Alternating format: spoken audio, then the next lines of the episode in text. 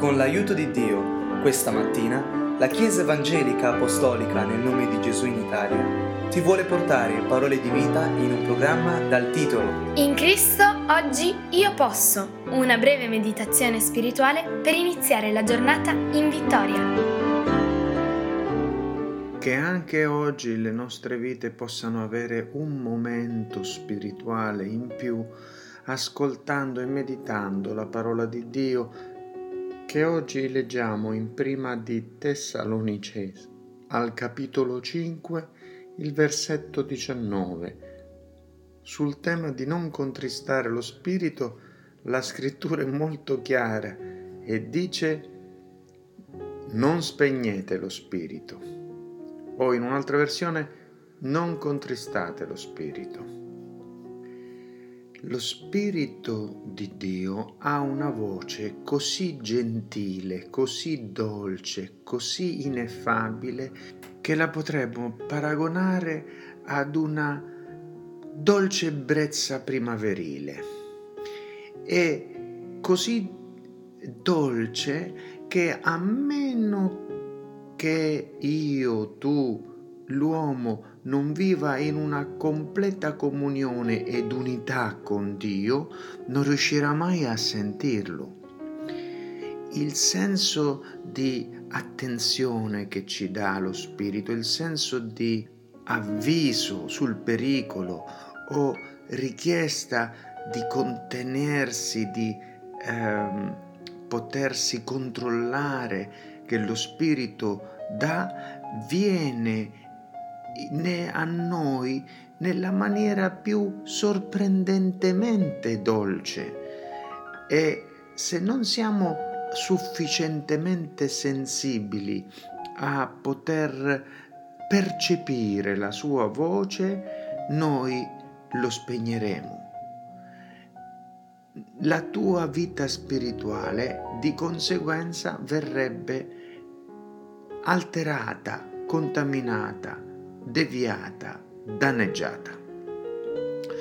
Il senso dunque di aiuto che lo Spirito di Dio, di indicazioni che ci dà, viene, come dice prima di Re 19 al capitolo 12, in un sussurro dolce. Infatti eh, il profeta cercava uh, Dio e Dio gli dice al versetto 11 esci e fermati sul monte davanti all'Eterno.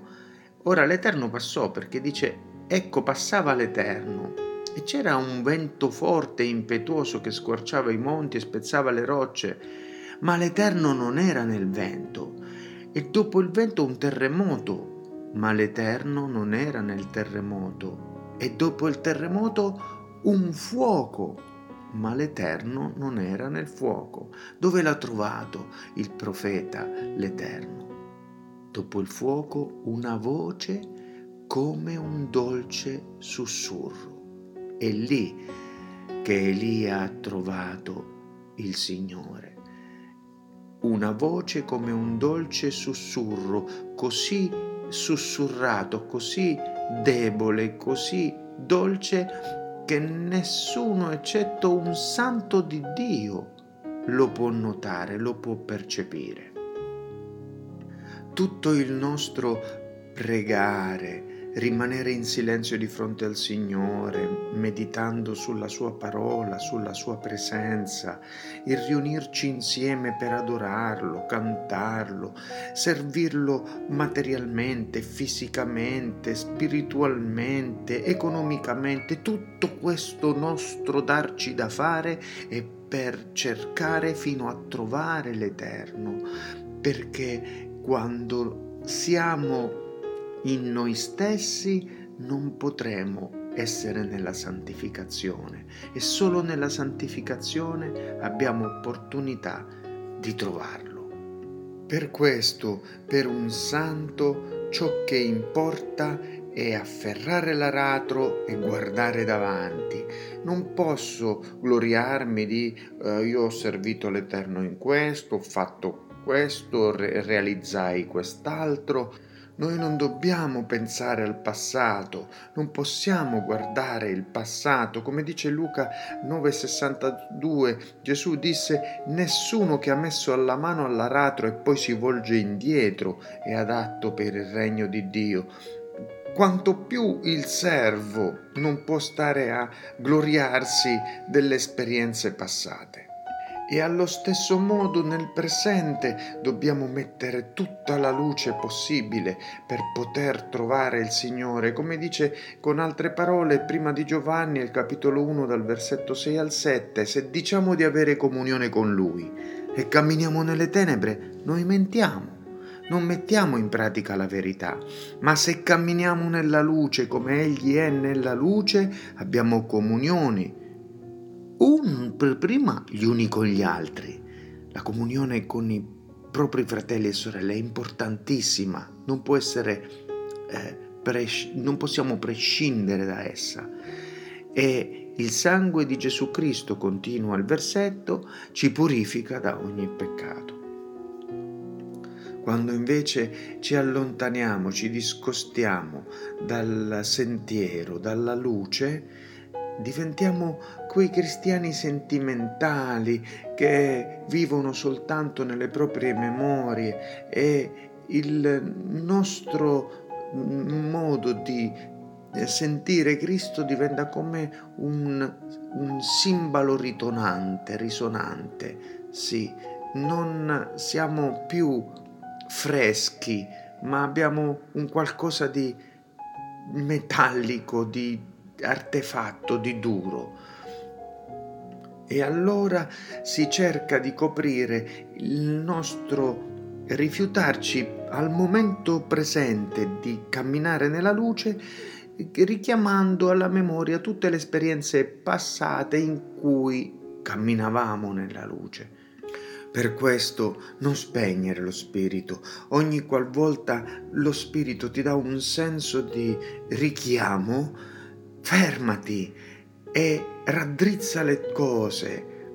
Chiedi perdono, fai la tua opera di eh, ravvedimento e altrimenti accadrà che continuerai a spegnere, a contristare lo Spirito, a addolorare Gesù Cristo anche senza saperlo, senza renderci conto. Se Dio ci permette di vivere una crisi eh, e noi magari quasi la passiamo, ma non completamente, allora Lui riprogrammerà, riorchestrerà un'altra prova, un'altra crisi, eh, ma quest'altra volta un po' del nostro fervore verso Dio sarà perso e tendiamo mano a mano ad allontanarci di più. Avremo meno discernimento, avendo disubbidito, e più umiliazione che è ben diversa dall'umiltà. Se continuiamo a spegnere il suo spirito, arriverà un momento in cui le crisi non hanno più senso, non vengono nemmeno ripetute perché lo abbiamo completamente spento. Ma se noi appassiamo la crisi, afferrandoci al Signore, cercando di seguirlo con tutto quello che siamo, che abbiamo dentro, che eh, tutto il nostro amore, allora alla fine ci sarà un inno di gratitudine e di vittoria verso il Signore. Per questo Dio ti dice, mi dice, non attaccarti a niente che possa addolorare Dio. Devi esserne completamente libero. Dio continuerà a richiamarci in un modo e nell'altro. Quindi non spegnere lo Spirito di Dio, segui lo Spirito di Dio. Nel nome di Gesù. Amen.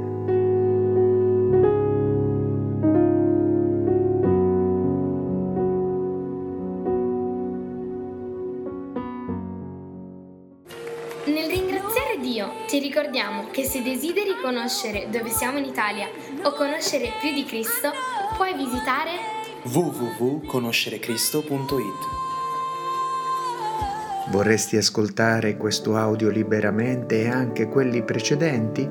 Cerca il podcast Conoscere Cristo usando le parole Gesù e la Bibbia e condividi il messaggio dell'Evangelo con i tuoi amici. Dio ti benedica.